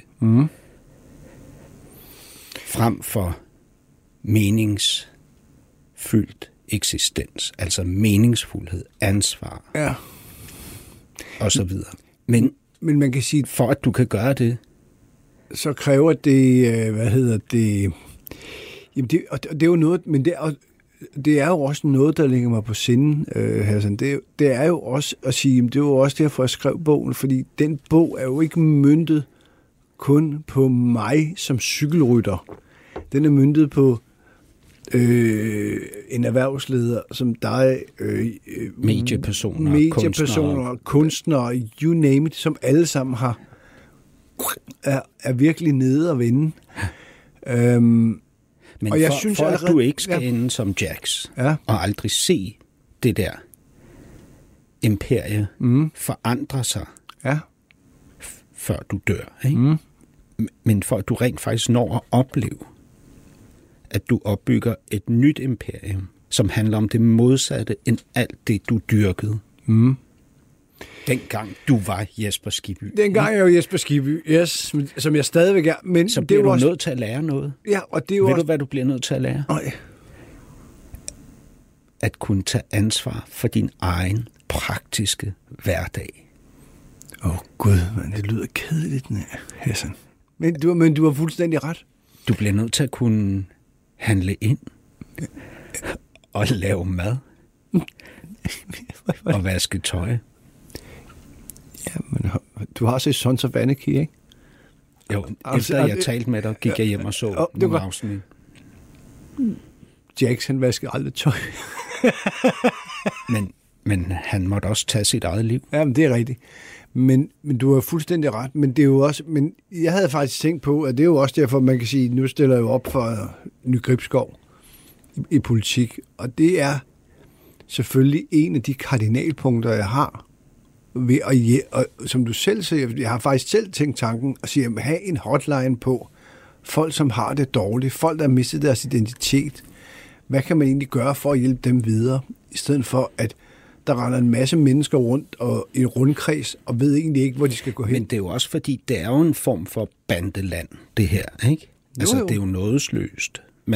Man skal slå hinanden ihjel, for ikke at blive slået ihjel. Og på den måde, så minder det du lavede som cykelrytter, og det jeg har lavet i både kunsten og medierne, minder om det, vi gjorde i skolegården. Ikke? Præcis. Mob eller du bliver mobbet. Ja. Er du i toppen af hierarkiet, eller er du nederst? Og når man er derinde, ikke? Ja. Så kan man ikke skrue lidt ned. Nej, det er no mercy. Men altså, man kan sige, at for dit vedkommende, du har jo nogle venner inden for den her branche, forhåbentlig. Ja, det ved jeg ikke. Jeg ved ikke, om de er mine venner. Jeg har simpelthen ingen idé om det. Jamen, har du nogensinde prøvet at ringe til dem og spørge, er vi venner? Altså... Jamen, jeg kan jo se, at der er nogen i den her tid, der fordufter. Ikke? Der er også andre, der melder sig. Altså... Men prøv at høre, dem, der melder sig, det er jo de rigtige venner. For mit vedkommende var der fandme også mange, der forduftede. Hvor jeg bare stod og tænkte, okay... Hvordan finder jeg ud af, om de... Altså, er det ved at ringe til dem og spørge, er vi venner? Er vi venner? Jamen, præcis. Altså, hvad kan der ske ved det? Altså... At de lyver for mig? Ja. Tror du, der er nogen, der vil sige, nej, der er vi ikke her sådan. Jeg brugte dig bare, så længe du var på toppen. Jamen altså, du kan jo køre den videre og sige, jamen prøv at høre, er vi venner? Ja, det er vi da. Nu skal du høre, jeg har problemer, sådan. Nå, og hvis det er sådan der, for helvede. Nå, men det var okay, men så bum, og så lægge på. Men dem, der siger, hvad skal vi ikke lige mødes til en kop kaffe og snakke om det her? Og se, om vi kan hjælpe hinanden. Mm. Det er dine venner. Eller det er måske dine bekendte, som bliver dine venner. Ja. Problemet er jo også, Jesper, at nu ved jeg jo fra bandeprogrammerne, ikke? Exit-programmerne, at det første, du får at vide, det er, at du skal holde dig væk fra de mennesker der. Ikke? Jo, men det er, jeg kender ikke, exit-programmerne som sådan for bandemedlemmer, eller hvad ved jeg. Men du ved jo, hvor destruktivt det var for dig at forsøge at trække dig ud, men samtidig holde dig fast. Jo, men du ved jo også, hvem dine rigtige... Altså, jeg vidste jo også, hvem mine rigtige venner var inden for den her cykelverden. Og da jeg bekendt kulør, så sagde de, respekt, vi tager hatten af, vi skal sgu nok hjælpe dig. Vi er der 100%. Men så længe man ikke bekender kulør, så har de jo heller ikke en kinamands chance for at vide, at du i bund og grund har det af helvede til. Mm. Altså, og det kan kun være, det kun er en håndfuld, som siger, fuck mand, selvfølgelig. Mm. Men kan du ikke godt se, at når nu vi har bygget så mange systemer op omkring det her med de her nådesløse hierarkikampe, ikke? Ja. At vi bliver nødt til at have sneen som dig. Jo. Der ligesom, som ligesom kan drive en ny dagsorden igennem. Altså en stræben efter noget helt andet. Altså ligesom du sidder her og forsøger at få mig til at trække mig ud af det... Det sorte hul, fordi... Det gør mig jo ondt, Hassan, for helvede, at du har det der sorte hul, fordi du har en baby på 4 uger. Ja. Du har en kæreste, som elsker dig. Ja. Det vil sige, at du har 2 gode ting. Og i bund og grund, i min verden, jamen, så er det jo bare at ringe og sige, prøv, kan vi mødes til en kop kaffe? Kan vi gøre sådan og sådan, fordi jeg har de her problemer? Men det vil jeg gerne gøre fra nu af. Jeg vil gerne lave en deal med dig. Ja. Jeg tager fat i min telefon efter det her program, og så går jeg i gang med at ringe rundt og spørge folk fra branchen og udenfor, om vi er venner. Ja. Og så vil jeg se, om de reagerer ved at holde fast i mig, eller ved at give slip på mig. Ja. Ikke? Ja, nu det... her, hvor jeg står. Præcis. Men til gengæld, Jesper, hvad skal jeg love? Så skal du love mig, at du uden at spørge Mette om noget som helst, sætter en vask over. Åh Gud. Vasker en omgang tøj. Du skal lave 1 måltid mad, og det må ikke være kogte kartofler og spejlæg. Og du skal handle ind 5 gange i Rema 1000, uden at du må ringe hjem til Mette og bede om hjælp. Kan jeg ikke ringe til dine venner i stedet for? Nej, du må ikke ringe efter hjælp. Du skal finde ud af det dernede. 5 gange. Okay. 1 tøjvask, 1 måltid mad. Okay. Og 5 gange indkøb. Så ringer jeg til gengæld hele vejen rundt. Ja. Til mine venner. Det er en aftale. Det er jeg glad for. Det er en aftale? For fanden altså. Jesper Skibby, tak fordi du var gæst i det næste kapitel. Og så vil jeg bare gerne lige sige, fordi vi har talt en del om selvmord i det her program, at hvis du kæmper med tanker derude om selvmord, så er der hjælp at hente på Livslinjens telefonrådgivning, som har telefonnummer 70 201 201 alle årets dage. Og producer var Ninette Birk, tilrettelægger Peter Lindskov. Tak fordi du var gæst. Tusind tak, og held og lykke. Og så er det ud og ring. Ja, helt klart. Og jeg skal ud og handle. Og vask tøj og lave mad. Ja. Shit. Podcasten er sponsoreret af Maxus, som netop er lanceret i Danmark med 100% elektriske biler med moderne teknologi og højt udstyrsniveau. Find din forhandler på maxus-danmark.dk.